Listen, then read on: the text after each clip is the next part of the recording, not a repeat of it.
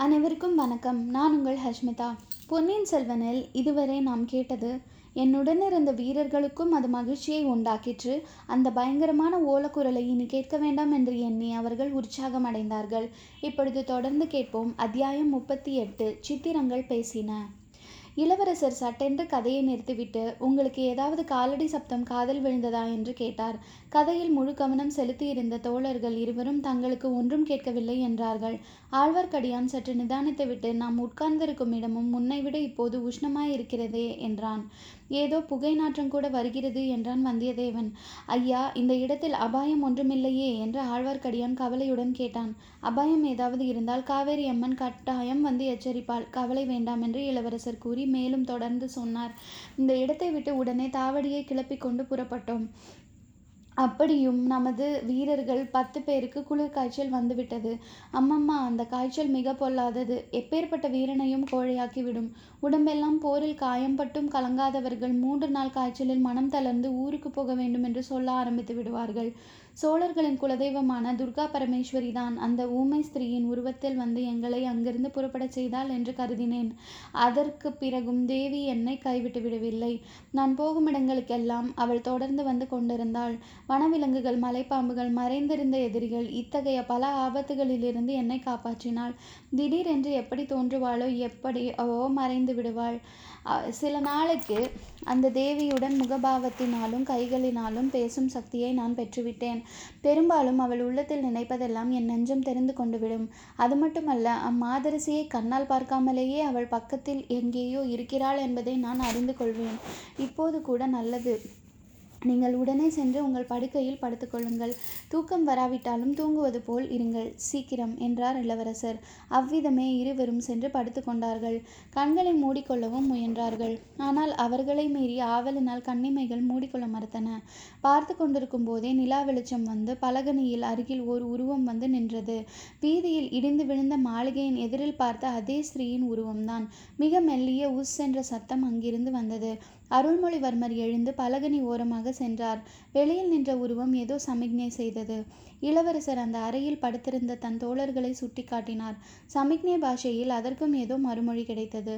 உடனே அருள்மொழிவர்மர் தோழர்கள் இருவரையும் தன்னை தொடர்ந்து வரும்படி சொல்லிவிட்டு அம்மாளிகையிலிருந்து வெளியேறினார். அந்த மூதாட்டி சென்ற வழியில் மூவரும் மௌனமாக நடந்தார்கள். இருபுறமும் மரங்கள் அடர்ந்து இருள் சூழ்ந்திருந்த பாதையில் அவர்கள் வெகு தூரம் சென்ற பிறகு திடீரென்று நிலா வெளிச்சத்தில் ஒரு அதிசயமான காட்சியை கண்டார்கள். கரிய பெரிய யானைகள் பல வரிசையாக நின்று பிரம்மாண்டமான ஸ்தூபம் ஒன்றை காவல் புரிந்து கொண்டிருந்தது. அதை பார்த்ததும் வந்தியத்தேவனுடைய மூச்சு நின்றுவிடும் போல் இருந்தது. அந்த மூதாட்டியோ சிறிது தயங்காமல் யானை கூட்டத்தை நோக்கி நடந்தாள். ஆழ்வார்க்கடியான் வந்தியத்தேவன் காதோடு அந்த யானை சிலைகள் எவ்வளவு தத்ரூபமாக இருக்கின்றன பார்த்தாயா? என்று சொன்ன பிறகுதான் வந்தியத்தேவனுடைய திகைப்பு நீங்கியது. ஆயினும் அவனுடைய வியப்பு நீங்கப்படவில்லை. ஒன்றோடொன்று நெருங் நெருக்கி இடித்து கொண்டு நின்ற அந்த மலை போன்ற ஸ்தூபங்களை தாங்கி கொண்டிருப்பது போல் அமைக்கப்பட்டிருந்த யானை சிலை ஒவ்வொன்றுக்கும் இரண்டு நீண்ட தந்தங்கள் இருந்தன. அவ்விதம் வரிசையாக நின்ற நூற்றுக்கணக்கான யானைகளில் ஒன்றுக்கோ ஒன்றே ஒன்றுக்கு மட்டும் ஒரு தந்தம் ஒடிந்து போயிருந்தது. அந்த யானை அருகில் அவள் சென்றாள். அதன் காலடியில் கிடந்த பெரிய கருங்கல்லை அகற்றினாள். அகற்றிய இடத்தில் ஒரு படிக்கட்டு காணப்பட்டது. அதன் வழியாக அவள் இறங்கிச் செல்ல மற்றவர்கள் பின்தொடர்ந்தார்கள். படிக்கட்டில் இறங்கி சிறிது தூரம் குறுகலான வழியில் சென்றதும் ஒரு மண்டபம் காணப்பட்டது. அதில் இரண்டு பெரிய அகல் விளக்குகள் எரிந்து கொண்டிருந்தன. விளக்குகளில் ஒன்றை தூண்டிவிட்டு அந்த மூதாட்டி கையில் எடுத்துக்கொண்டாள்.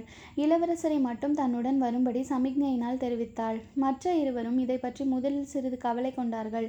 ஆனால் அந்த மூதாட்டி விளக்கை தூக்கி பிடித்து அந்த மண்டபச் சுவர்களில் உள்ள சித்திரங்களைத்தான் இளவரசருக்கு காட்டுகிறாள் என்று தெரிந்ததும் அவர்களுடைய கவலை ஓரளவு நீங்கியது. இளவரசர் அம்மண்டபச் சுவரில் பார்த்த சித்திரங்கள் ஏதோ ஒரு கதையில் நிகழ்ந்த சம்பவங்களை வரிசை கிரமமாக கூறும் தொடர் சித்திரங்களாக தோன்றின. புத்த பகவானின் பூர்வ அவதார கதைகளை புத்த விகாரங்களில் சித்தரிக்கும் முறைப்படி இச்சித்திரங்களும் அமைந்திருந்தன. ஆனால் இவை புத்தரின் அவதார நிகழ்ச்சியை குறிப்பிடவில்லை. ஒரு மானிட பெண்ணின் கதையையே சித்தரித்திருந்தது. அந்த சித்த சித்திர பெண்ணின் முகத்தோற்றம் ஏறக்குரிய இப்போது விளக்கு பிடித்து காட்டிய மூதாட்டியின் முகத்தை ஒத்தியிருந்தது. ஆகவே இந்த ஊமை ஸ்ரீ தன்னுடைய வரலாற்றையே சித்திரங்களாக எழுதியிருக்கிறாள் என்று இளவரசர் இலகுவாக தெரிந்து கொண்டார். அவற்றில் முதல் சித்திரம் கடல் சூழ்ந்த தீவில் ஓர் இளம்பெண் தன்னந்தனியாக நிற்பதை வருவதையும் அவளுடைய தகப்பனார் கட்டுமரம் ஏறி மீன் பிடித்து கொண்டு வருவதையும் காட்டியது. பின்னர் அந்த பெண் காட்டு வழியே சென்றாள். ஒரு மரத்தின் கிளை மீது ஓர் இளைஞன் உட்கார்ந்திருந்தான். அவன் ராஜகுமாரனைப் போலிருந்தான் அந்த மரத்தின் மீது ஒரு கரடி ஏறி கொண்டிருந்தது. ராஜகுமாரன் அதன் கவனியாமல் வேறு திசையில் பார்த்து கொண்டிருந்தான். அந்த பெண் கூச்சலிட்டு விட்டு ஓடினாள். கரடி அப்பெண்ணை துரத்தியது. மரத்தின் மேலிருந்த இளைஞன் குதித்து வந்து கரடியின் மேல் வலையெறிந்தான் கரடிக்கும் அவனுக்கும் துவந்த யுத்தம் நடந்தது. அந்த பெண் தென்னை மரம் ஒன்றின் மீது சாய்ந்து கொண்டு கரடிக்கும் இளைஞனுக்கும் நடந்த சண்டையை பார்த்து கொண்டிருந்தாள். கடைசியில் கரடி இறந்து விழுந்தது. இளைஞன் அந்த பெண்ணை நெருங்கி வந்தான். அவளுக்கு தன் நன்றியை தெரிவித்தான். ஆனால் அவள் மறுமொழி சொல்லாமல் கண்ணீர் விட்டாள். பிறகு அவள் ஓடிப்போய் தன் தந்தையை அழைத்து வந்தாள். வந்த வலைஞன் தன் பெண் பேச முடியாத ஊமை என்பதை தெரிவித்தான். ராஜகுமாரன் முதலில் வருத்தப்பட்டான். பிறகு வருத்தம் நீங்கி அவளுடன் சிநேகம் செய்து கொண்டான். காட்டு மலர்களை கொய்து மாலை தொடுத்து அவள் கழுத்தில் போட்டான். இருவரும் கைகோர்த்து கொண்டு காட்டில் திரிந்தார்கள். ஒரு நாள் பெரிய மரக்கலம் ஒன்று அந்த தீவின் சமீபம் வந்தது. அதிலிருந்து பல வீரர்கள் இறங்கி வந்தார்கள். ராஜகுமாரனை கண்டுபிடித்து அவனுக்கு வணக்கம் செலுத்தினார்கள். அவனை மரக்கலத்துக்கு வரும்படி வருந்தி அழைத்தார்கள். ராஜகுமாரன் அந்த பெண்ணுக்கு ஆறுதல் கூறி விடை பெற்று கொண்டான். கப்பலில் ஏறி சென்றான். அந்த பெண் அவனை அவன் போன பிறகு ரொம்பவும் வருத்தப்பட்டு கண்ணீர் பெருக்கினாள். அதை அவள் தகப்பன் பார்த்தான். ஒரு படகில் அவளை ஏற்றி கொண்டு கடல் கடந்து சென்றான். கலங்கரை விளக்கம் ஒன்றை அடைந்த கரையில் இறங்கினான். அங்கே ஒரு குடும்பத்தார் தகப்பனார் தகப்பனையும் மகளையும் வரவேற்றார்கள். எல்லோருமாக மாட்டு வண்டியில் ஏறி பிரயாணம் போனார்கள். கோட்டை மதில் உள்ள ஒரு பட்டணத்தை அடைந்தார்கள். அங்கே அரண்மனை மேன்மாடத்தில் ராஜகுமாரன் தலையில் கிரீடத்துடன் நின்றான். அவனை சூழ்ந்து ஆடை அலங்காரங்கள் புனைந்த பலர் நின்றார்கள். அதை பார்த்த இந்த இளம்பெண்ணின் மனம் கலங்கியது. அவள் ஒரே ஓட்டமாக ஓடினாள் கடற்கரையை அடைந்தாள். கலங்கரை விளக்கத்தின் மேலேறி கீழே குதித்தாள். அலைகள் அவளை தாங்கிக் கொண்டன. படகில் வந்த ஒருவன் அவளை தூக்கி படகில் ஏற்றி காப்பாற்றினான். அவளை பேய் பிடித்திருக்கிறதென்று எண்ணி ஒரு கோயிலில் கொண்டு போய் விட்டான். கோவில் பூசாரி அவளுக்கு விபூதி போட்டு வேப்பிலை அடித்தான். யாரோ ஒரு பெரிய ராணி சுவாமி தரிசனம் செய்ய அந்த கோயிலுக்கு வந்தாள். பூசாரி அந்த பெண்ணை பற்றி ராணியிடம் சொன்னான். ராணி கர்ப்பம் தரித்திருந்தாள். அந்த பெண்ணும் தன்னை போலவே கர்ப்பவதி என்று அறிந்தாள். பல்லக்கில் ஏற்றி கொண்டு அரண்மனைக்கு அழைத்து போனாள். அரண்மனை தோட்டத்தில் அந்த பெண்ணுக்கும் இரண்டு குழந்தைகள் பிறந்தன. ராணி வந்து இரண்டு குழந்தைகளின் ஒன்றை தான் வளர்ப்பதாக சொன்னாள். முதலில் வலைஞர் பெண் அதை மறுத்தாள். பிறகு யோசித்து பார்த்தாள். இரண்டு குழந்தைகளுமே அரண்மனையில் வளரட்டும் என்று தீர்மானித்தாள். குழந்தைகளை விட்டுவிட்டு நள்ளிரவில் ஒருவரிடமும் சொல்லிக் கொள்ளாமல் ஓடி போய்விட்டாள். வெகு காலம் காட்டில் திரிந்து கொண்டிருந்தாள். ஆனால் குழந்தைகளை பார்க்க வேண்டும் என்ற ஆசை அடிக்கடி வந்துவிடும். ஆற்றங்கரை ஓரமாக வந்து மரங்களின் மறைவில் ஒளிந்திருப்பாள். படகில் ராஜாவும் ராணியும் குழந்தைகளும் வருவார்கள். தூரத்தில் இருந்தபடியே பார்த்துவிட்டு போய்விடுவாள். ஒரு சமயம் ஒரு குழந்தை படகிலிருந்து தவறி விழுந்து விட்டது அதை யாரும் கவனிக்கவில்லை. இவள் நீரில் மூழ்கி குழந்தையை எடுத்து தோ எடுத்து கொடுத்தாள். உடனே மீண்டும் நதி வெள்ளத்தில் மூழ்கி சென்று அக்கரையை அடைந்து காட்டில் மறைந்து விட்டாள். இவ்வளவு நிகழ்ச்சிகளும் காவிக்கோட்டினால் தத்ரூப சித்திரங்களாக அச்சுவரில் வரையப்பட்டிருந்தன. இளவரசர் அருள்மொழிவர்மர் அளவில்லா ஆர்வத்துடனும் அதிசயத்துடனும் அச்சித்திரங்களை பார்த்து கொண்டு வந்தார். கடைசி சித்திரம் வந்ததும் இளவரசர் நதியிலிருந்து காப்பாற்றப்பட்ட சிறுவன் நான் காப்பாற்றியவள் நீ என்று சமிக்ஞையாக சுட்டிக்காட்டினார். அந்த மூதாட்டி இளவரசரை காட்டி அணைத்து கொண்டு உச்சி மோந்தாள். பின்னர் அந்த மண்டபத்தின் இன்னொரு மூலைக்கு இளவரசரை அழைத்துச் சென்றார். அங்கே எழுந் எழுதியிருந்த சில சித்திரங்களை காட்டினாள். அவை அவளுடைய வாழ்க்கை நிகழ்ச்சிகள் அல்ல. இளவரசருக்கு நேரக்கூடிய அபாயங்களை பற்றி அச்சித்திரங்களின் மூலமாகவும் சமிக்ஞைகளின் மூலமாகவும் எச்சரிக்கை செய்தாள். இவ்வளவையும் வந்தியத்தேவனும் ஆழ்வார்க்கடியானும் மண்டபத்தின் ஓரத்தில் நின்று பார்த்து கொண்டிருந்தார்கள். நந்தினியின் முகத்தை இந்த ஊமேஸ்திரி முகத்தையும் வந்தியத்தேவன் அடிக்கடி ஒப்பிட்டு பார்த்தான். அவன் மனதில் பற்பல எண்ணங்கள் உதித்தன. பற்பல சந்தேகங்கள் தோன்றின. அவற்றை குறித்து பேச அந்த சந்தர்ப்பம் அன்று என பேசாதிருந்தான். யானை சிலைகள் பாதுகாத்த அந்தரங்க மண்டபத்திலிருந்து அவர்கள் வெளியே வந்தார்கள். மூதாட்டி அவர்களை அழைத்து கொண்டு அந்த ஸ்தூபத்தின் சிகரத்தை நோக்கி ஏறினாள். அவளுடைய தேக வலிமையை குறித்து மற்றவர்கள் அதிசயித்தார்கள். வந்தியத்தேவனுக்கு மிகவும் களைப்பாயிருந்தது. ஆயினும் வெளியில் சொல்லாமல் ஏறினான். பாதி ஸ்தூபம் ஏறியதும் நின்று பார்த்தார்கள். நகரத்தின் ஓரிடத்தில் தீயின் ஜுவாலை கொழுந்துவிட்டு எரிந்து கொண்டிருந்தது.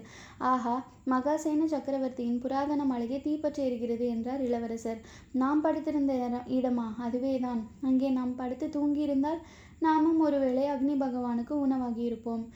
அதுதான் நாம் படுத்திருந்த அரண்மனை என்று இத்தனை தூரத்தில் இருந்தபடி எதனால் சொல்லுகிறீர்கள்? மண்டபத்துக்குள்ளே நான் பார்த்த சித்திரங்கள் என்னுடன் பேசின. எங்களுக்கு கேட்கவில்லையே. அதில் ஒன்றும் அதிசயமில்லை சித்திரங்கள் ஒரு தனி பாஷையில் பேசும். அந்த பாஷை தெரிந்தவர்களுக்கு தான் அவற்றின் பேச்சு விளங்கும். அந்த சித்திரங்கள் தங்களுக்கு இன்னும் என்ன தெரிவித்தன? என் குடும்ப சம்பந்தமான பல ரகசியங்களை சொல்லின.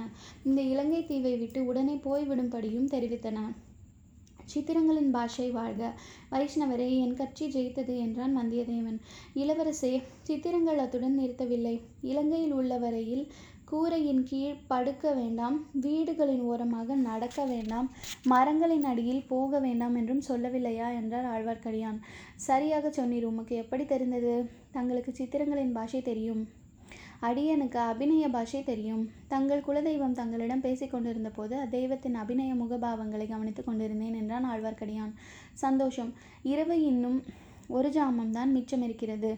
இந்த ஸ்தூபத்தின் உச்சியில் ஏறி சிறிது நேரமாவது படுத்து தூங்கிவிட்டு பொழுது விடுந்ததும் புறப்படுவோம் என்றார் அருள் அருள்மொழிவர்மர். மறுநாள் உதயத்தில் சூரிய கிரணங்கள் சுளீரென்று அடித்து வந்தியத்தேவனை தூக்கத்திலிருந்து எழுப்பின. முதல் நாள் இரவு நடந்த உண்மையான நிகழ்ச்சிகள் போதாவென்று சதிகாரர்களும் தீ வைப்பவர்களும் ஊமைகளும் செவிடர்களும் மரத்தில் ஏறும் கரடிகளும் பேய் பிசாசுகளும் புத்த பிக்ஷுகளும் மணிமகுடங்களும் ஒரே குழப்பமாக வந்தியத்தேவனுடைய கனவிலேயும் வந்து துன்புறுத்தினார்கள்.